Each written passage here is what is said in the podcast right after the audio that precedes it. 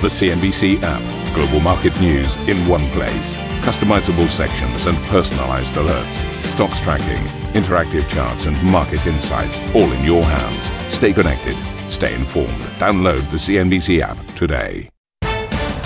Very good morning, everybody. Welcome to this Friday edition of Squawk Box. Karen and I uh, here in the studio in London. Steve is up in Edinburgh. The Dow hitting an all time high as jobless claims come in better than expected, with markets now looking for confirmation in the non farm payrolls reading due today.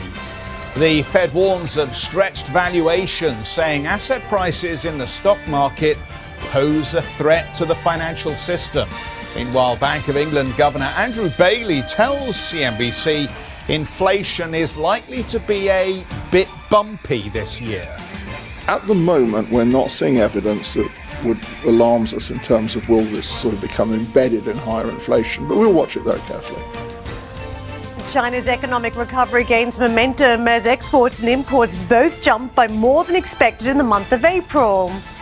Big Pharma shares seesaw as German Chancellor Angela Merkel opposes plans to suspend IP rights for COVID vaccines, but US President Joe Biden doubles down on his patent waiver plan. Well, the votes are in and the counting is going to start soon. CNBC is here in Edinburgh as we await what is a key parliamentary election, not just for the people of Scotland, but for the whole future of the United Kingdom.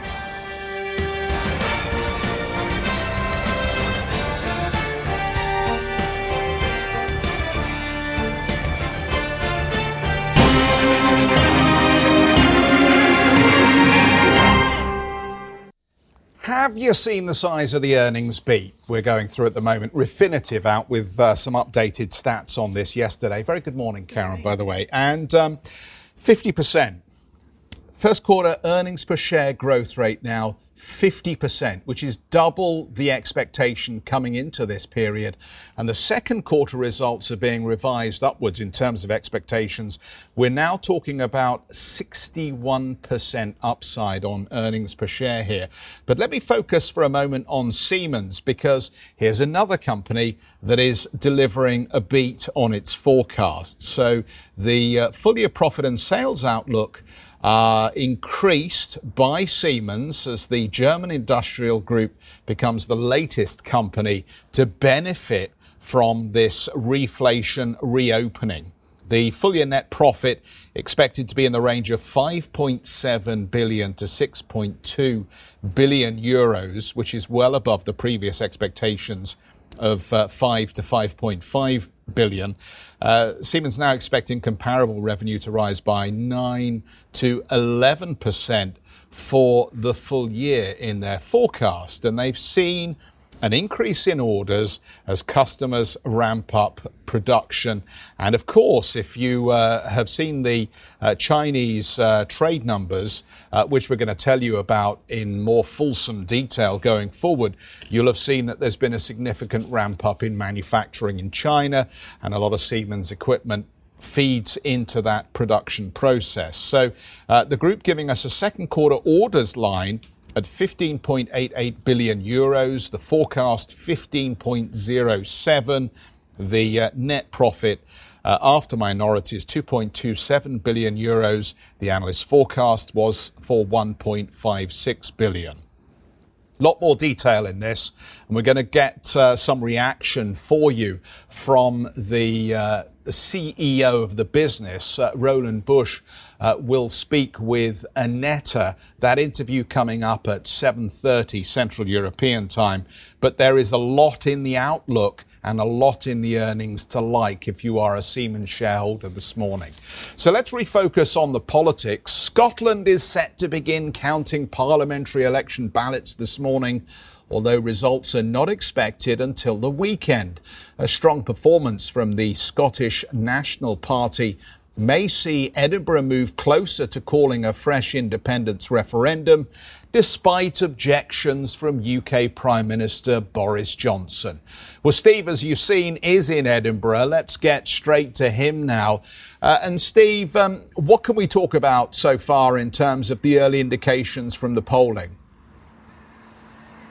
Well, I mean, there is no polling to, to really talk about, but I mean, I have to say, south of the border in England, it looks like the Tories are having a, a, pretty good time in terms of the local council elections, of which there's actually been very, very important, huge number, nearly 5,000 council seats. Of course, the, the, regional mayors as well. The Hartlepool by-election, which has been has been Labour since 1974, is Peter Mandelson's old seat. So it looks like, despite a lot of concerns about what's going on uh, with Wallpaper Gate in number 10 or number 11 Downing Street, Boris Johnson is going to have uh, a very good 24 hours. So that's what we think think north of the border, and this is where uh, and why we're here. The, uh, it's such a pivotal moment potentially in, in the future uh, of Scotland, of the Union, and indeed uh, what happens next for this country as well. Because, I mean, to, to, say what's going on now, we have to take a step back and say, look, we've had an independence referendum. Our viewers know that it was one in 2014 55 45, 55% to 45. It went in staying in the Union. But since then, we had Brexit vote in 2016, where the British came out of the European Union or said they were going to come out 52 to 48, slightly tighter than that,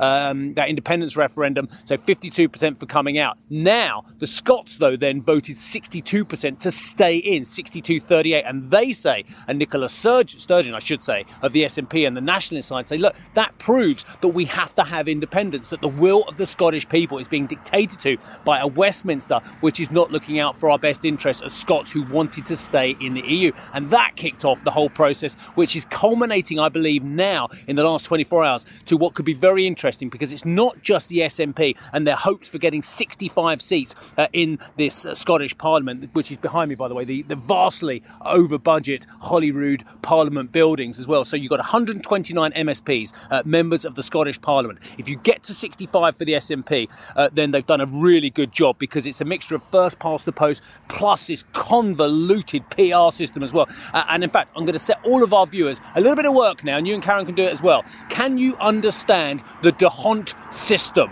It is the most complicated thing for choosing an alternative vote or a, proportional representation I've ever seen. I've been trying to get my head around it for uh, about 72 hours. Uh, basically, it's a Belgian mathematician who came up with this as well. So Belgium is very famous for that, as well as the chocolates as well. But try and understand, viewers, the D'Hondt system for choosing MPs. Anyway, you add that to the 73 seats, which are done by very easy first past the post on the constituency, and then you get 129 MSPs. So if the SNP get the majority themselves, they'll see that as a massive mandate as well. They had their last one under Alex Salmond in 2011, but they've also got the Scottish Greens, who are seen potentially as having a, a very good 24 hours just there as well. Plus, maybe Alba, which is the new Alex Salmond party, and you could get to what's called a super majority. So, one of the very, very big questions we have now next uh, is does that supermajority for independence parties mean that there is a mandate from the Scottish people for an independence vote? And the answer is we don't know uh, because the ramifications from that are, are, convoluted. A lot of the polling is actually kind of 50 50, maybe even slightly less for another pro independence vote, and indeed a yes in that as well. So there are many ramifications.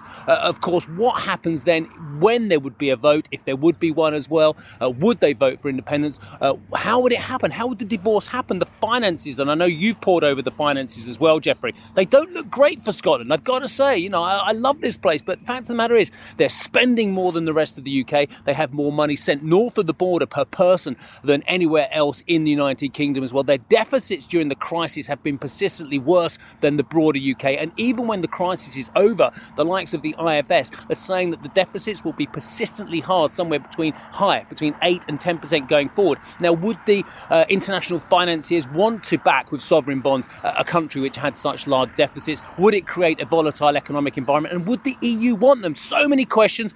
Callum Pickering is going to join us now, though, and he might have an answer uh, to some of those questions. Indeed, sir. Thank you. Uh, he might have an answer to some of those questions. He's a senior economist over at Berenberg, and I'm delighted, Callum, that you can join us now. I know you've been asking a lot of those questions as well, but here's my first one again. Does a vote for Scottish independence parties or Scottish nationalist parties equal a vote from the Scottish people for wanting another independence referendum? I'm unsure, sir. Well, it, it's not clear. Of course, the Scottish nationalists will argue they have a mandate, and markets will, of course, draw a line from that mandate to the risk that Scotland could one day leave the UK. But politics is a game of calculated risks. And actually, this outcome hinges on Westminster giving permission to the Scots for that second independence referendum. And I have to say, my hunch is Boris Johnson, arch Brexiteer, a Brexit Conservative Party, probably don't think they have a very good chance of winning in a second Scottish independence referendum. And hence, what they'll probably do is refuse a referendum if it's asked and force a noisy stalemate where really nothing will change. There'll be lots of noise, and markets really should just look through it. It won't have any serious economic effects. Callum, I, have so many questions. I think about this quite a lot. I mean, it's like you, a student of history as well, and looking at the 300 odd year relationship between uh, Scotland and England. In fact, before that, of course, before the, the Act of Union as well. Just one very basic question from the English point of view and from the Boris Johnson government point of view. If it is so economically bad for Scotland to go its own its own way, and so much money is apparently being passed north of the border, why then, from a pure economic point of view, are the English so against the Scots having their independence referendum and potentially their independence, if indeed the English potentially would be financially beneficiaries uh, of uh, a break in the Union? Well, the clue is in the name of the government's party. They're conservatives. They want to conserve their unionists. So they want to keep the UK together. They'll argue that that 1707 Act of Union is probably the most successful union in history between England and Scotland. It followed the Enlightenment in Scotland, the Industrial Revolution. You have the great city of Edinburgh north of the UK, uh, the English border. So this is really all about conservatism and unionism. It's not really about the economics, but I'm not sure I fully agree with these kind of weird arguments that if Scotland were to leave the UK, England would be better off. No. If Scotland were to leave the UK and say join the EU, that would mean perhaps a hard border between England and Scotland that would add to the Brexit uh, uh, the, the, costs for the wider UK, the reputational damage would be pretty incredible, at least in the short term. And the UK benefits a lot as an attractive hub for global FDI. So I don't think the economics works either way, either for Scotland or for the rest of the UK ex Scotland. Callum, I must admit, I spent most of the pandemic watching uh, dramas that are based in Scotland. And while some of it's fiction, you get a sense of some of the underlying hatred that existed many, many years ago for the English. And some of this, of course, water under the bridge now. But what we've seen in more recent history, you've had Brexit, of course, uh, that has been a dominant factor in the UK. You've seen a pandemic and you've seen different handling around COVID 19. What does that mean in terms of the unity that now exists between the Scottish and the English, despite everything that's come before?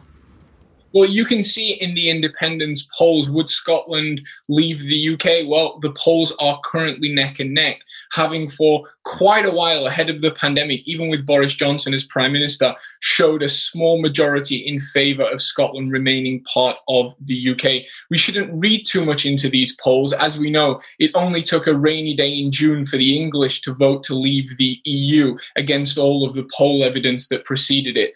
But what we'll probably see is as the UK UK enjoys a strong recovery. The vaccine rollout is going successfully.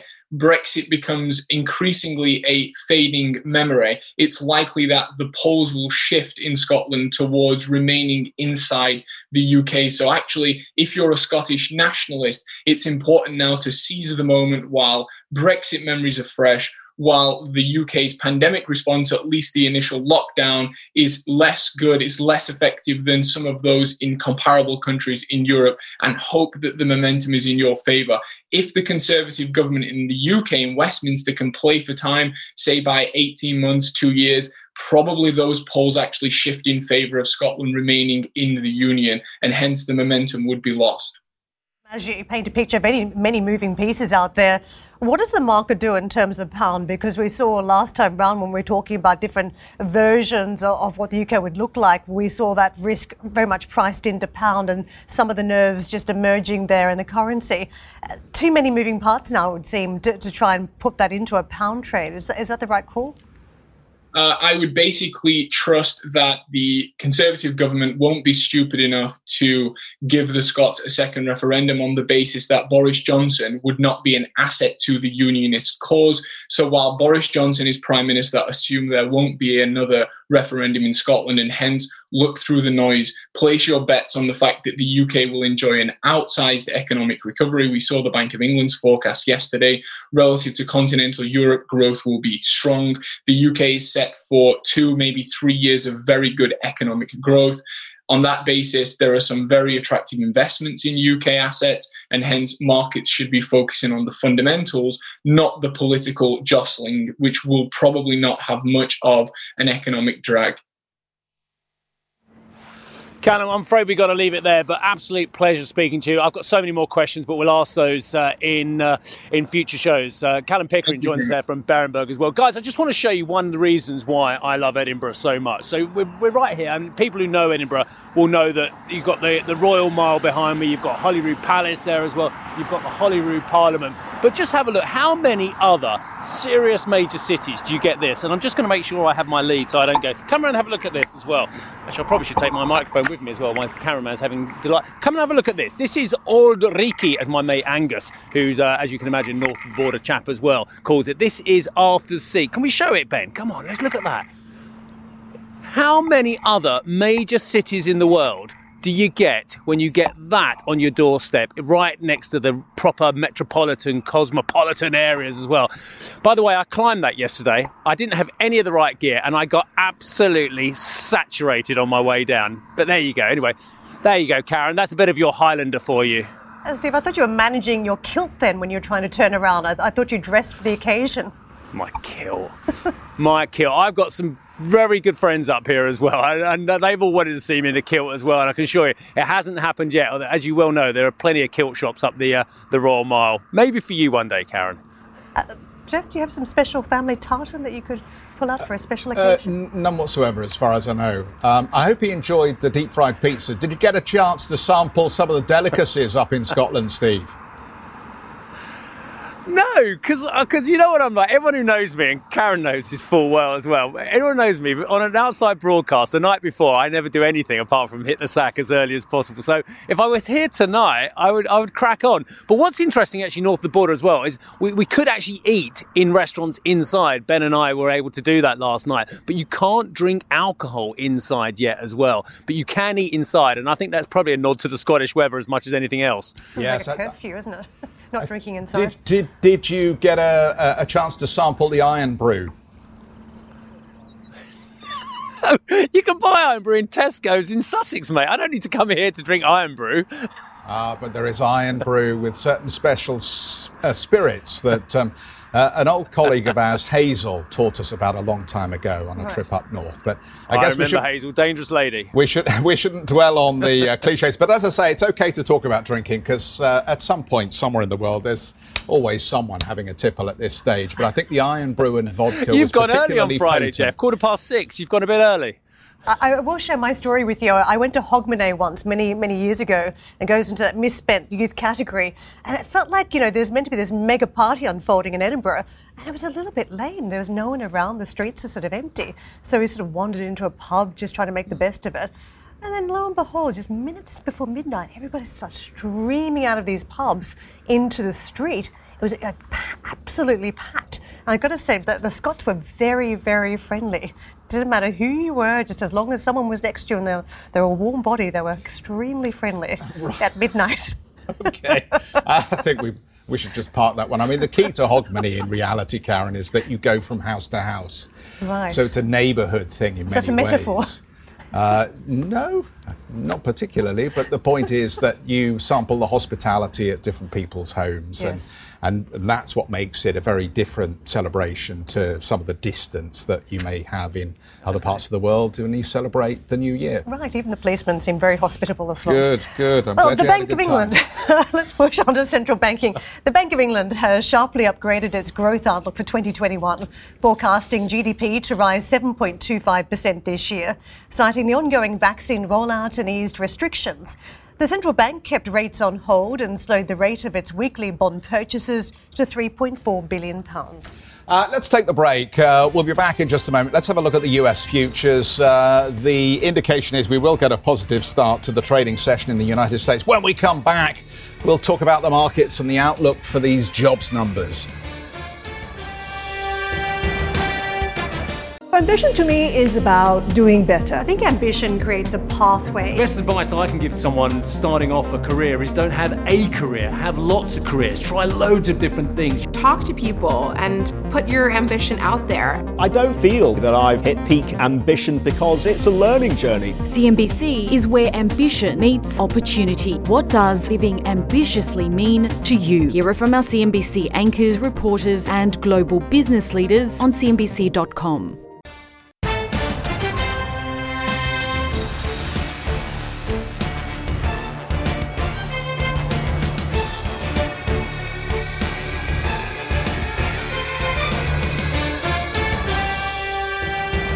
The Fed has warned surging asset prices pose an increasing threat to the financial system. The central bank's latest financial stability report flagged asset prices could face significant declines if risk appetite were to fall. Governor Lael Brainard said the situation must be monitored with appropriate safeguards in place. Couldn't have anything to do then with the easy monetary policy at the Federal Reserve and the bond purchasing, one imagines, Karen. Right, exactly. Well, we can see some of that market activity remains. Uh, we had, again, on the Dow, a fresh record close, uh, 34,548. So that appetite for the Dow continues. We've a number of records, nine tenths of a percent higher or 300 plus points to the upside. But if you look at the, the picture across the board, uh, we're still off some of the record levels for the S&P, about uh, four tenths of 1% shy of the peak. On the Nasdaq, it's a little bit further given the, the selling that we witnessed early in the week around technology. Even with an upbeat session, it wasn't enough to reclaim some of those higher levels, 4% off its record level.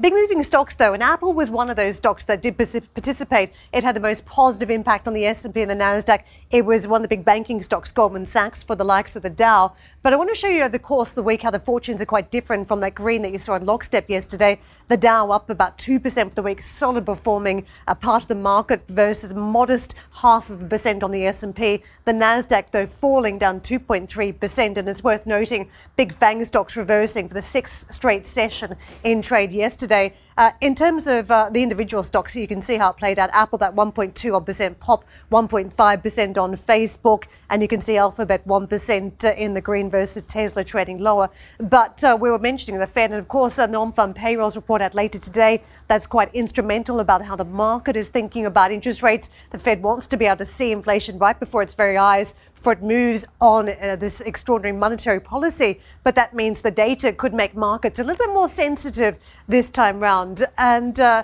uh, these big technology names, as we've seen early in the week, very sensitive to any concerns about interest rates at this point, Geoff. Yeah, and I think the jobs number is the key, isn't it, today, as we look at these figures, because that was a good claims number yesterday, the best we've seen for some time. We're looking at the uh, expectation around a million jobs added here.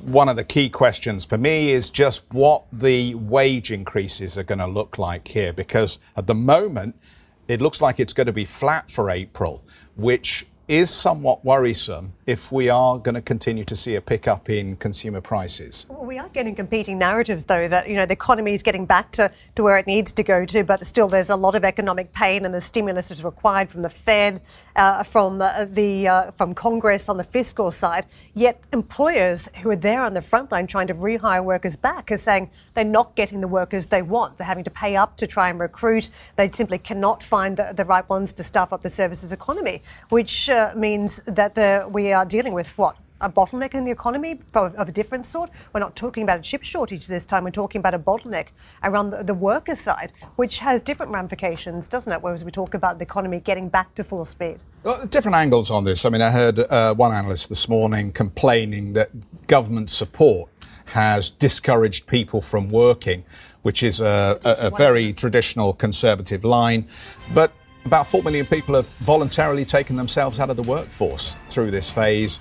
We need to see safety around the vaccines and COVID, I think, before a lot of those people will be tempted back. Thank you for listening to Squawk Box Europe Express. For more market moving news, you can head to CNBC.com. Or join us again on the show with Geoff Cutmore, Steve Sedgwick, and Karen Tso, weekdays on CNBC.